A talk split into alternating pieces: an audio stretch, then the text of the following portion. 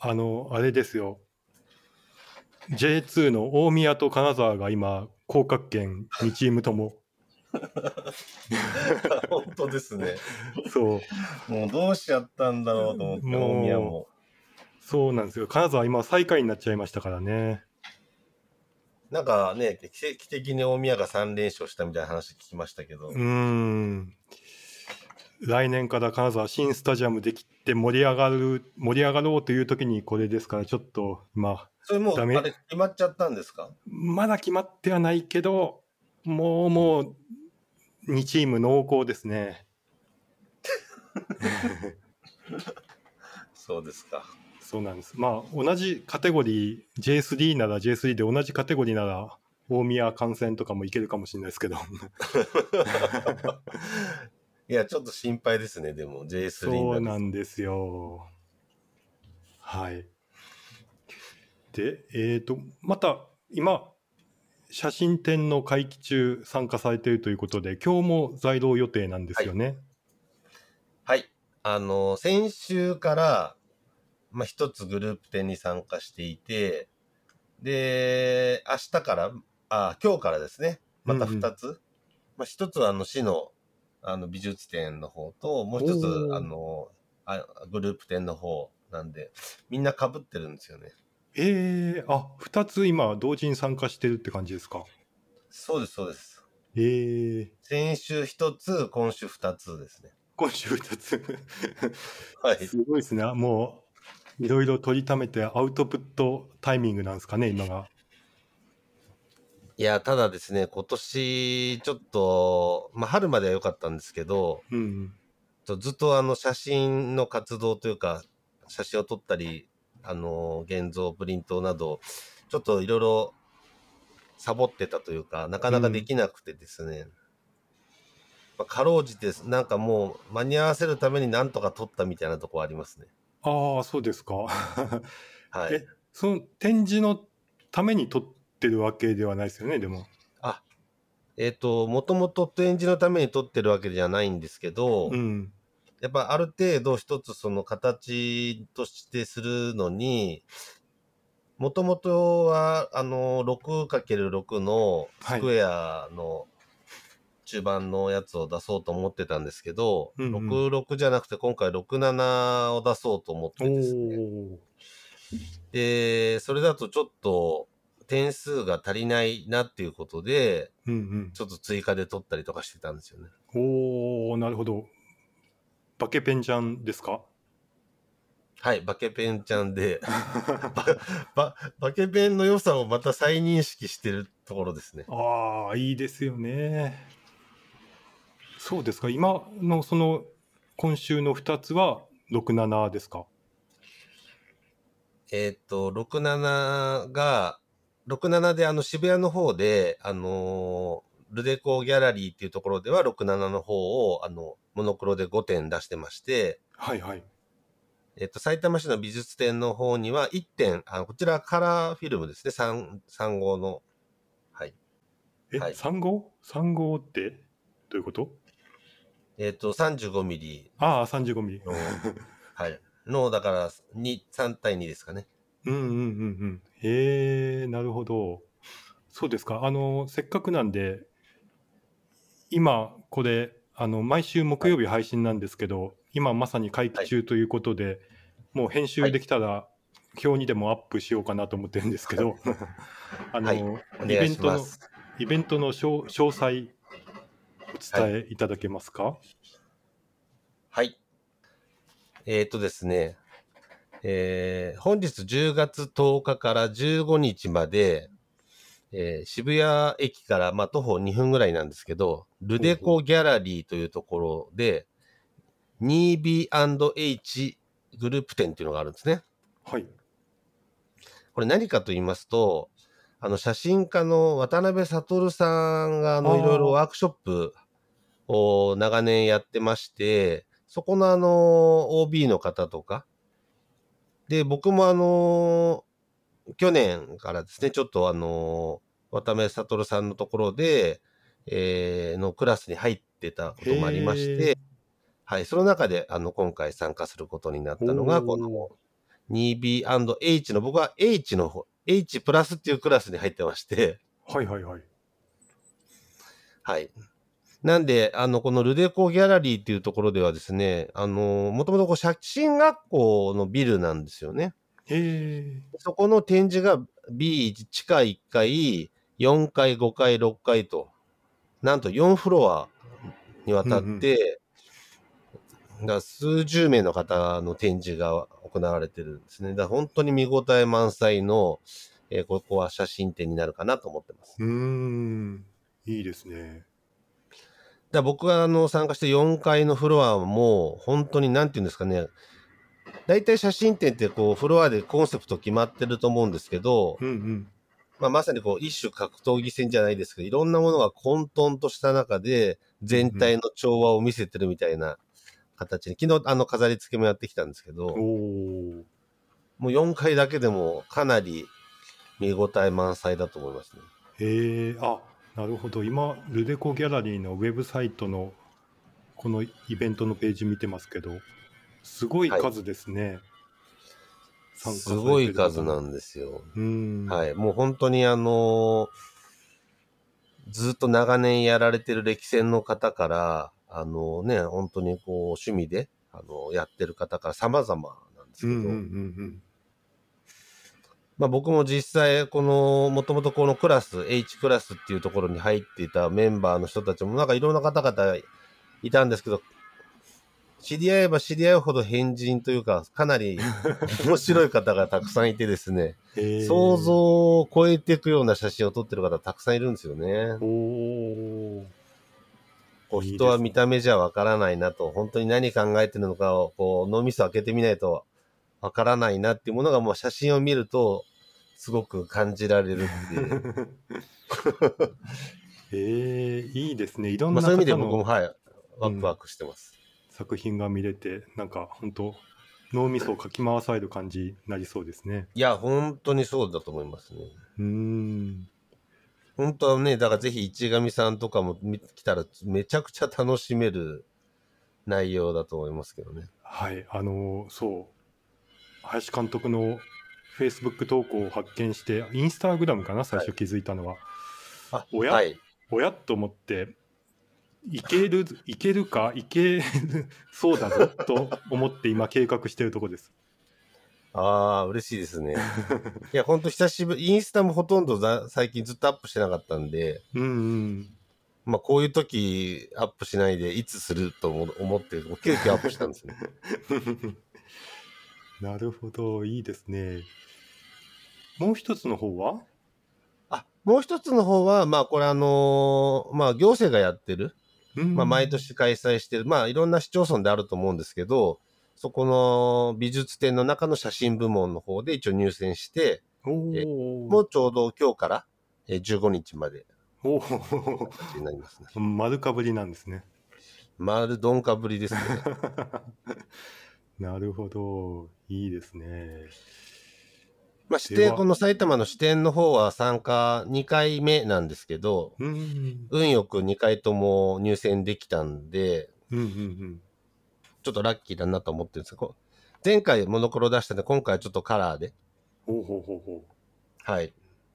う。なるほど。そしたらですね、せっかくなんで、それぞれの在廊予定日はありますか？はい。えっ、と、渋谷のルデコギャラリーの方はですね、本日10月10日および、確実にいるのは14 14日土曜日、15日日曜日うんうんうんは在廊予定をしております。まあ、その他もね、あの結構いろんな知り合いの方も来られるってことであれば、その日に合わせてちょっと、あの、行きたいなと思ってるんですけど、うんうんうんで、逆にあの、埼玉支店の方、こちら浦和の方で、浦和の浦和美術館っていうところでやってるんですけど、うん。うんうん。えーこちら一応明日、在廊する予定です。で、はいこちらのギャラリートークみたいなのもあるんで。まあ、審査員の方々がどういう視点で、あのー市民の方々の、あのー作品を捉えてるのかってちょっと聞いてみたいなと思ってですね。ああ、なるほど。監督がそのギャラリートーク参加するわけではない。ないんですね。ああ、なるほど。僕は本当あの一参加者で参加してます。うん、ああ、なるほど。えー渋谷の方はどういった内容の展示をされてるんですか？えっ、とですね、しあのー渋谷の方は本当にあのーまさに銀塩写真のプリントの5点モノクロなんですけど、まあテーマ、タイトルとしては、まさに黒と白、兄と弟というタイトルで、まあまさにね、モノクロ、黒と白の世界なんですけど、まあそれに合わせてずっと撮りためてきている囲碁のね、子供たちの写真、兄弟の写真、まさにこう成長のプロセスを、まあ、ずっと観察してきた中でのこう5点をちょっと出させてもらってます。まあこれ面白いな、なんかこう僕も白と黒っていうところで面白いなとは思ってたんですけど、まあ実はもう、あの白黒写真って実はまさにその会長のグレーディングっていうかこう、このグレーの世界に醍醐味があるじゃないですか。うんうんまさに白とも黒とも言いかけない、ものすごい深い階層っていうものを表現していく白黒の素晴らしい世界があると思うんですけど、なんかこの囲碁の世界も見てて、単なる勝ち負け、勝った負けたではなくて、この思考のプロセスですよね。うんうんうん。相手がここに打ったら自分はじゃあここに受けようかなみたいな、こうすべてのやりとりっていうものの、まあ一つの形が、まあ一応決着はつくんですけど、うんうん。打った当人たちに聞くと、まさにそういうもん、そんな単純なもんじゃないんだと。うんうん。いう、本当にこうグレーの、まさにこう思考の会長の世界っていうことを彼らは、あの、歩んでるんだなっていうのは、なんか少し感じて、すごくそこの親和性は面白いなと思ってるんですよね。はあ、なるほど。ただ実際これプリントするとなると結構白と黒ってコントラストが 強いんで、うんうんうん。語彙詞とかちょっと難しいんですよね。ああ、確かに。確かにそうですよね。両極端な色はいがそこにあるわけですもんね。そうなんですよ。だからもうほんとそこがこう上限下限となって、その間で、えー何を取れるかっていう見極めにはなるんですよね。おおなるほど。監で督も、まあ今回5.3、はいはい。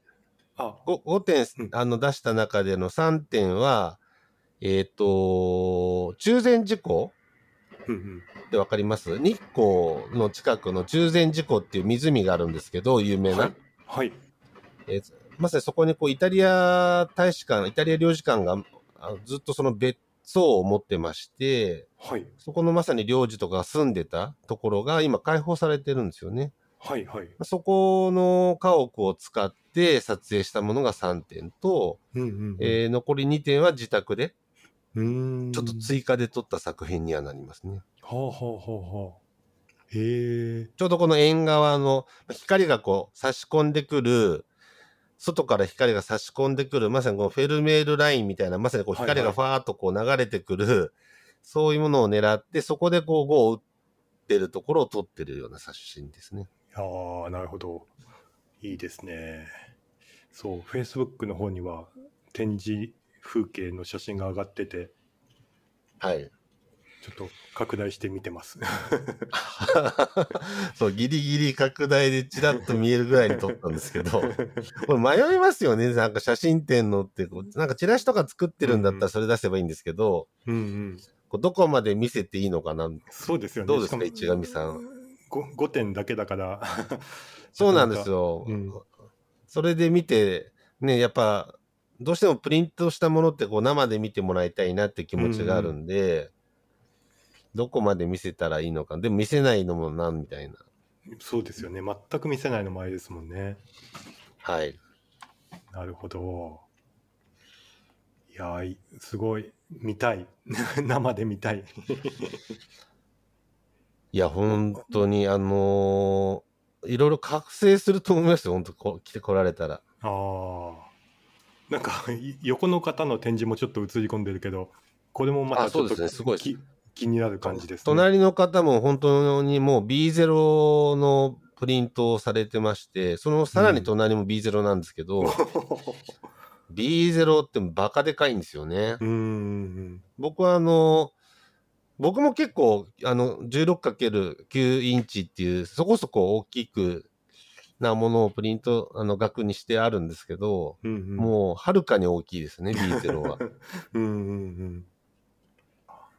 隣の方は本当に、あの、まさに明け方の、まあ、このぐらい、まさに、あの、杉本博さんみたいな世界を描いてる写真であったり、まあ、そのさらに隣は、小津安二郎監督が今年ね、100周年ということで、うんうんうんそのあの、なんだっけ、サンマの味をモチーフにした写真を撮るっていうんで、昔のフィルムのトーンをどう再現できるかっていうところで僕もちょっと少しアドバイスさせてもらったりして、でもなかなかこの半年間、その色がよく難しいんですよね。いろいろ後で調整しようとしても難しかったんで、うんうん。多分これ撮る段階で、ライティングとかを工夫した方がいいなと思って、映画の照明部を紹介してですね、で、映画の照明部入ったら、もうまさにそれを再現し、かなり近いところまで再現するようにやってもらったっていうんで、本当に喜んでくれてましたね。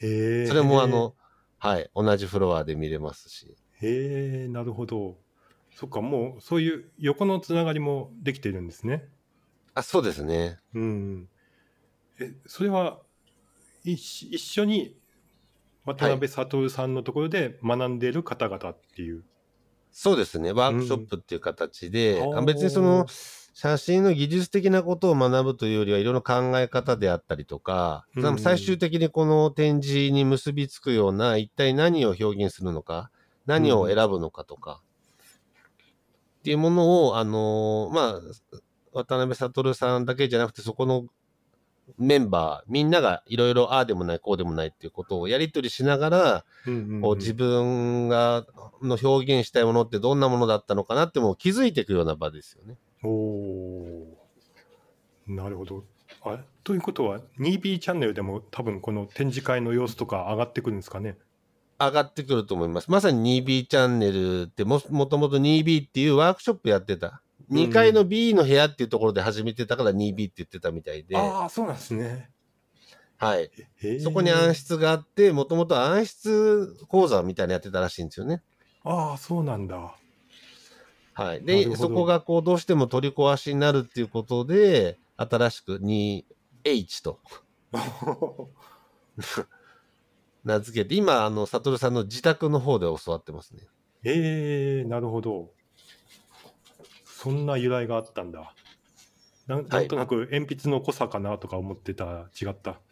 じゃあ違うんですね。うん。へえ。あれ、監督自身って5は指すんですか？あの、まあ、5は打つって言うんですけあど、僕は全く打たないですね。全くってわけでもないんですけど、そ一応打てることは打てる。けど普段ほぼ打たないですね。うーん。まあ、もともと結構ね、まはい、周りにね、あの、囲碁のプロの棋士の方とかも友達とかでいたりとかして、うん。結構、5は身近だったんですけど、多分これやり出すと本当にこう深い世界で面白すぎるんで、多分そこをやったら僕の人生そこに費やされて終わるなと思ったんで、ちょっと 避けてますね。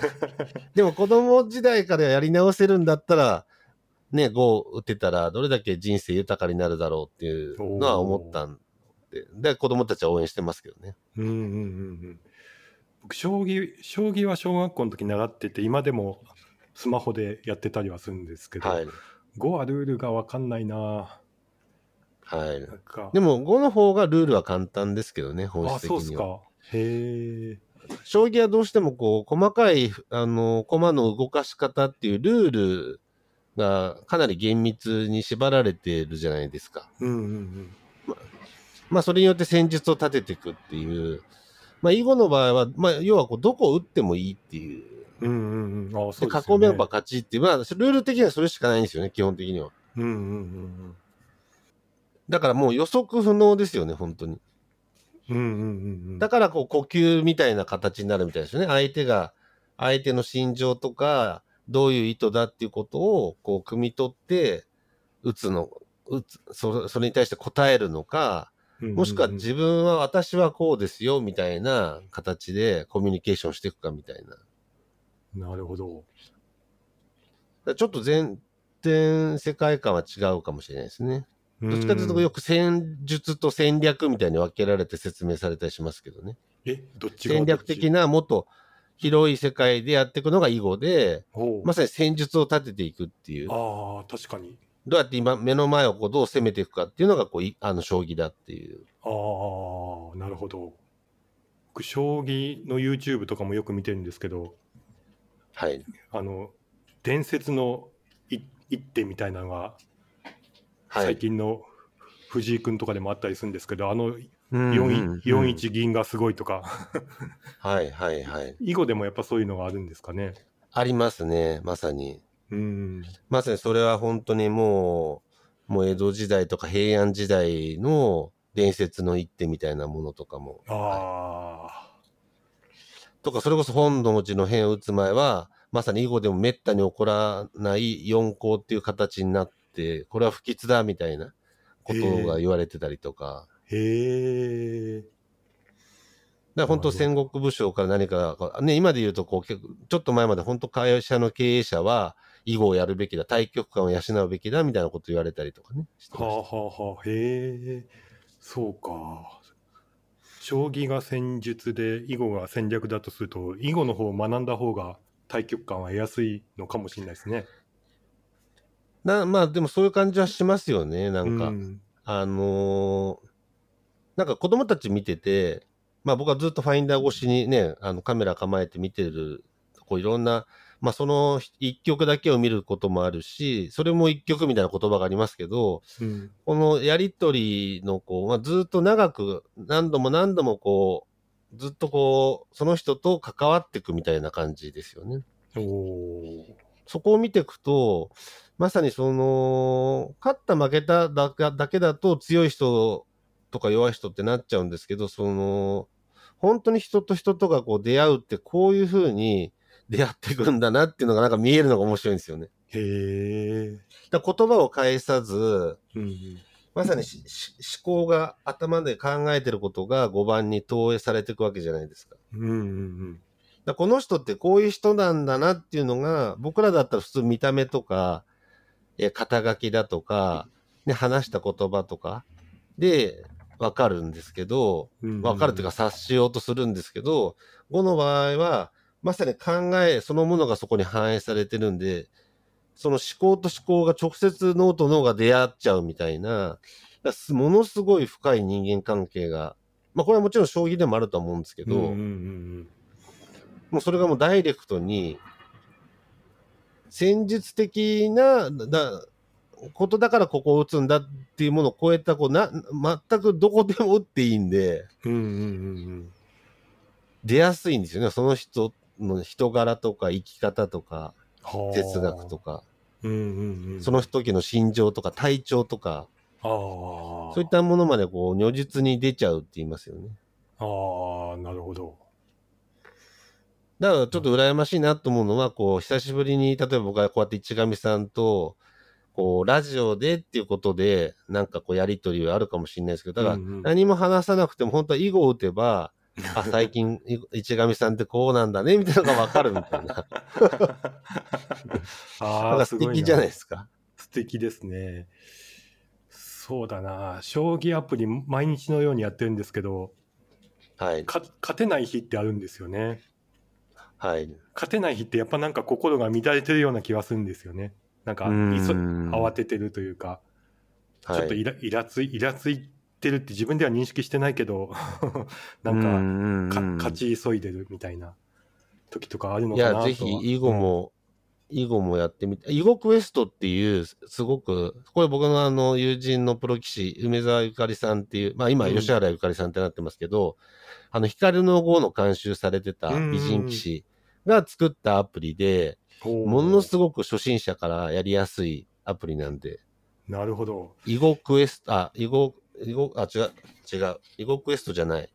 えー、みんなで遊ぼうだったかな。あ、囲碁で遊ぼうかな。囲碁で遊ぼはい。うなるほど囲碁で遊ぼうっていう、まさに新感覚学習ゲームっていうことで、へえあの、ストーリーモードとか、あの自然とこう、ルールも覚えながら、こう、まさにいろんな、まさに武将、各地の城を攻め、落としていくみたいな形で進めていくああ、もで。面白そう。あそうか。ちょはい。っとやってみようかな。ちょっとぜひ将棋ぜひ、将棋が行き詰まってるんで。僕、将棋ウォーズってやってて、それ将棋連盟公認のアプリで、あの、うんうん初うん初段とかになったら認定状ももらえるんですよ。まあお金出せば。おー、はい。だから初段目指してるんですけど、ずーっと一級止まりで。初段ってやっぱり一つの壁ですよね、大きな。そうですね。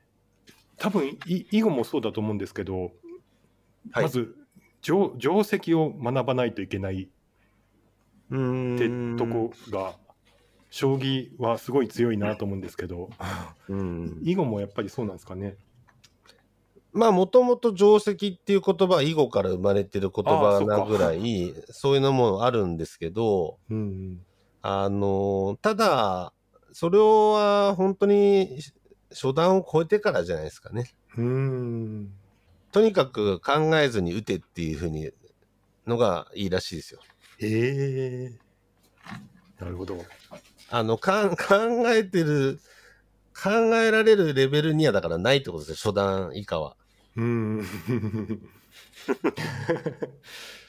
ちょっとだからはい。だからやっぱ早碁でおどんどんどんどんバンバン打つっていうはいはいはい。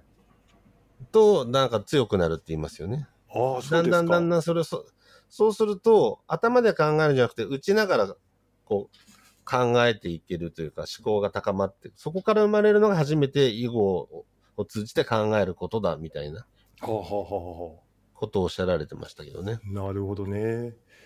そうですか。僕、将棋アプリでいつも10秒将棋やってるんですけど、はい。あの、10秒、序盤はなんとなく定石もある程度分かってきたし、うん。それなりに序盤はさせるんですけど、終盤になってきたら、10秒じゃ全然 追いつかなくて、うんうんうん。あの負けた後で見返したら、ああー、詰み詰みがあったとか。っていうのはしょっちゅうあの終盤弱いんですよね、僕。うんうんうん。なんかそれってあれですよね、こう、まあ一つの形であり、その形でこう、最初は打ってくんだけど、どんどんももっと、まあ、か、かた、形って言葉があるじゃないですか。これなんかもともと物理学者が提唱した、あの、竹谷さんっていう方が提唱したものを、菊竹さんっていう建築家がすごく体系づけたっていうか、か形っていう、ひらがなで。考え方があるんですけど、まさにこの目に見える形を認識して、まあ、認識プロセスとしては形を見て、えーこれってどういうような法則でなってるのかっていうんで型を学び、さらにかもっと深いところのかっていうのは、より本質的な思考とか原理とか哲学みたいなところなんですけど。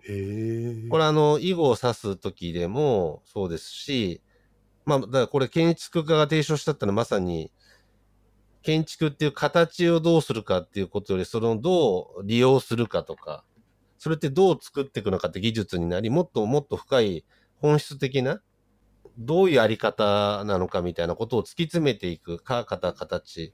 うんうんうん。利利用する側は形から型、そしてかに行くんだけど、作り手はかから入るわけですよね。はい。まず本質的なこう思考からプロセスから入って、それを実現するためにどういうコンセプトを立てて、どんな技術を使ってやろうか。で、それをどういう最終的に形に落とし込むかみたいな。うんうんうんなんかそれって僕写真でも全く一緒かなと思ってて、うん。うんうんうんちょうど僕は写真を始めた時が、まあ3年近く前なんですけど、その直後ぐらいにまさにこの菊竹さんのこの建築、かかた形っていうのとも出会ったんですよね。うんうんうん。ちょうどあの京都で、京都信用金庫っていう銀行の100周年のプロデュースするときに、実は50数、50年以上前に、その菊竹さんって人たち、人が、この信用金庫の本質っていうものをどう、その建物のあり方に表現していくのかっていうんで、何百棟も建てたことがあるんですけど、うんうんうん。まあそれでね、知ったんですけどね。うんうんうんうんうん。なんか、で、だから僕もちょうどその、写真ってどうしても形で入ってたんですよね。なんかいい写真だなとか、あ、美しいなとか。でもだんだんその形っていうものはどういう型ですよね。こう、どんな法則とか、どんな技術を取られて、ね、例えばフォビオンセンサーを使って取られたとか、うん。うんうんうん。この銀塩プリントのこういう手法を使って取られたとか、でももっと深くいくと、まさにこう、杉本さんみたいな、こう、本質的に一体何をこれ、単なるこの海と空だけを撮ってる写真の本質は、こう、何千年も何万年も変わらない、実は、景色っていうものを、時間と空間っていうものを超えた概念をこう、表現してるんだみたいな、なんかどんどん深くなっていくじゃないですか。うんうんうん。でもあんま僕もそういうこと考えたことがなかったんで、写真において。うん。すごいこう、そういう意味で、まあ、写真を始めたっていう時に、こう、囲碁のその思考をどういうふうに考えてやってるのかなっていう時に、そういうふうな考えも生まれてきたタイミングで、うんまさにこのか、型、形っていう、まあ、三段論法ですかね。のとも出会って、僕もなんか写真を通じてなそ、そもそもなんで僕は写真をやるのかとか、一体何をどう表現するのかみたいなものを、まあ、すごく深く考えるきっかけになったっていうところありますよね。うん。なるほど。だからこれ囲碁も将棋もだから同じですよね。うんうんうん。実はその定石っていうのは多分一つの型ですよね、途中の。はいはいはいはい。でも実は本質的にどういう囲碁を通じて何をやりたいのかみたいな、その人の本質みたいなのが、かの部分、もっと本質の部分なんですけど、うんうん多分そういうところでこう、打ってる二人は出会えてるような僕は気がしていて、現象としては勝った負けたとか南目勝ちみたいな話なんですけどうんうん。う、んうんうんなんかこれはこう客観的に外から見てる人と実際打ってる当事者っていうものは捉え方が違うものが本当にそこで起きてるなっていうものをこう僕は第三者の外側から観察してる身でありながらそこにどこまで迫れるかみたいなちょっと挑戦したい気持ちはあるんですよね。ああ、なるほど。なんか言ってることわかります？うん、あの、なんとなく。でもここには大きな矛盾があってやっぱ目に見えるものしかどうしても表現できないのが写真だみたいなところあるじゃないですか。はいはいはい。でもそこでも目に見えないものっていうものにたどり着きたいみたいなうんのはこう、やっぱ映画を撮ってる時もそうだったんですけど、うんうんいつもそこは僕の中で必ず発動する一つのポイントになってるような気がしますね。うん。そういった意味では全然まだ写真は僕はレベルがまだ達してないなってことを、まあ今回一つのこの写真展に出すっていう時に、うん、まだ本当にこう形から型っていうものを一つ一つなんかこう体感しながら味わってる段階で、うんうんうんうん、本当に自分がそこを表現したいものっていくためには、ためにで僕はだから今年、だから暗室作るっていうふうに決断したんだなっていううんうん気がしてならないですね。あ、で、暗室問題もいろいろ2点3点あったんですけど、一応あの、10今年の12月31日までには完成予定っていうおことになってたお。なるほど。結構お金もかかることになっちゃってですね、へえ。そう、200万、あれあ200れあれあれ何十万もかけて、ちょっと立派なものを作るみたいな話になってまして、そんな大掛かりになったんですね。はい。うわなんでこう、できたらね、完成したらぜひ、あの、完成披露の時に市上さんも来ていただいて、ネガを持ってきていただいて、おおなるほど。ぜひそこでプリントしていただく。ぜひぜひ。へえ、すごいな。そうっすか。あ囲碁って対局時間まあまあ長いですよね。長いですね。ね、その間、でもだから、まあ、か、あ、そうです。ずっと、あの、撮ってるんですけど、うん。でも子供とかは、だ本当始めた頃はもう考えないで打てっていうか、早碁のだったら、まあ、10分ぐらいで終わりますね。ああ、なるほど、なるほど。で、多分段以下の大会だったら、まあ、えー制限時間もまあ、20分とか30分とかうんうんうんで、段以上の戦いになったら、もっと、あの、試行時間とかもらえるんですけど、うんうんうんうんこう、時計があるんで、対局時計。あのそれを超えちゃったら負けっていう。と10分20分であったとしてもバケペンちゃんをずっと構えてられないじゃないですかはい。あ、でも、もう構えます。あそうですか それはもうその瞬間を取るっていう意識なんですか？瞬間を取るというより、眺めてるっていう。ああその場、だ取ろう取ろうってあんま持ってないのがコツな気がしてきました。ほでこのファインダーの中で、こう映画のワンシーンみたいなものを僕はこう鑑賞している、観察している中で、ううんうん。でもなんかだんだん、大体もうフレームこんな感じかなって決めたらもう結構ずっと眺めてるっていう。だから僕はウエストレベルファインダーがいいんですよ。はい、あバケペンもそうでしたっけ？あ、そうです。バケペンのもウエストレベルつけてます。おなるほど。そっか手持ちですよね。えっと、手持ちの時もありますけど、まあ一脚とか、はあはあはあ。あの三脚やる時もありますけど、もう三脚あってもただちょっと置いとくとかね、ぐらい、うん支えぐらいですかね。ああなるほど。ガチガチに固めてっていうんだとちょっとあれなんで、うんうん動きがどうしてもね、あるんで、うんうんだから一脚使いやすいですね。ああなるほど。こう自在じゃないですか。でも安定はしてるんで、うんうんうん。こういけるんですよね。そうか。ウエストレベルファインダー買おうかな。そう、だからどうしてもウエストレベルじゃないと、こう、なんか疲れるじゃないですか、こう疲れますね。だから僕はこう鑑賞者になれるっていう。うん。で、多分取られてる側もだんだん気にならないじゃないですか、こう。うんうんそうですね。こうやってると、取るぞ取るぞ感があって、うんうんうんでそこは僕の中ではちょっとあんまり、まあそうやって取る時もありますけど、うんうん。基本的には上から覗いて反射で取るっていう。うん。反射はどういう時に反応するんですか？うーん。最初は、でもその中で、あ、ここだみたいな感じで、シャッター切ってたんですけど、うんうんでもだんだんですね、こう長くずっと10分とか20分構えてたりするわけじゃないですか。うだかんらもうだんだんこう自然と、あ、切られる。まあシャッターは切るんじゃなくて切られるみたいなことを僕の友人の写真家からも聞いたことがあって、あ、こういうことなのかなっていう。うんうんうん。もなんか心が動いた瞬間。うああなるほど。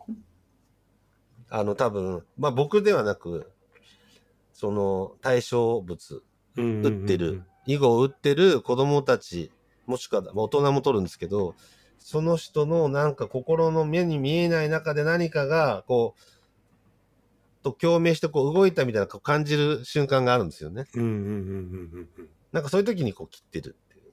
うんうんうん。うんなるほど。なんかそういう時はやっぱいいの取れてますよね。なんあか、あこれいいの取ってやるぞって言うと、どうしてもこう、うまくいかないというか、うんうんうんうん。そうか。大体監督はひひ人を取られてますもんねそうなんですよね。うんあの、やっぱり自然も撮ろうとかいろんな景色、風景も何度かチャレンジしたんですけど、うんモチベーションが湧かないんですよね。うん風景撮ってても、なんか遠くで自転車で通学で帰ろうとしてる高校生とか通った時に、あ、いいなと思っちゃったりとか、うんうんうんうん。結局そこの風景と暮らしみたいなものとか、うんうんうん。まさにこの場面みたいなものに心を揺さぶられるんですよね。うんうんうんうんでもあんま人物撮ってる人いないですよね、なんか。そうですね。まあなかなか今撮りづらいっていう時代でもありますし、うんそうなんですよね。でもなんかなるべく人を撮って、でもこう、ね、一言断りを入れるとか、うんうんね、それによってこう関係性が生まれるみたいなものは僕はなんか好きだなと思いますし、うんうんうんうんまあ、フィルムで撮ってるとね、じゃあ後で現像してプリントして送りますねとか、うんうんうんなんかそういったものでも非常に喜ばれるというか、うん。うんうんうんうん。いいなポラロイドとかなんか今のあの、なんチェキみたいなものも結構好きですよね。ああ、なんかライカも新しいやつ出してましたね。あ、みたいですね。うん。あれもね、中盤、中盤フィルムといえば中盤フィルムみたいなもんですからね。あそう、そうですね、確かに。チェキ、チェキもね。まあちっちゃいのもね、ありますけどね。うん。でもなんかなんと、結構後々、どうってことない場面でもなんかチェキで撮ったのもいいなって思いますよ、結構。うーん。ほど。でもそれこそ人撮らないじゃないですか、チェキとかだと。あ、あ景色撮らないじゃないですか。あ、チェキはそうですね。うん。うん。チェキはなんか人取るものみたいなイメージありますね、確かに。そうなんか自動的にそう思ってるじゃないですか。はい。なんかそれを取り出してこう相手に見せてみたいな、うんうんもしくはあげるとか、そこになんか書き込んでみたいな。うん。うんうん僕の中でそこはこう、チェキもそうだし、こうフィルム写真も、僕は映画であっても結構感覚的には近いんですよね。うん。だから作ったものをちゃんと見てる人たちと分かち合うみたいな。じゃないとな、なんでしょうかね。こう写真を撮るモチベーションがあんまり湧かないんですよね。うん。うんうんうんうんうん。では、はい。今日も今から向かわれるということで、はい、そうですね。はい、はいあ。んまり長くならないように。えーとでは、ちょっと私も頑張って調整したいと思います。ぜひいらしてください。はいあの、まあ、無理だったとしてもね、また機会を見つけて、東京の方とか出てきてもらえれば、僕、あの、大大宮でもいいですし、はい。ぜひうち、はい、泊まりに来てください。遊びに来てください。わかりました。はい。あ、暗室部屋に泊まることもできますか？とか言って。なんで、薬品の匂いに囲まれて。いや、いいのか悪いのか。でも一応、あの暗室ってちゃんとこう、空気循環するように、すごい設計、細かく設計されてる。へえー、すごいな。うんうんうん。わかりました。はい。はい。では、えーでもと急遽、あの、お声掛けいただいてありがとうございます。ああ、こちらこそありがとうございます。はいはい、展示の正解をお祈りしております。ありがとうございます。はい。では、林監督でした。ありがとうございました。どうもありがとうございました。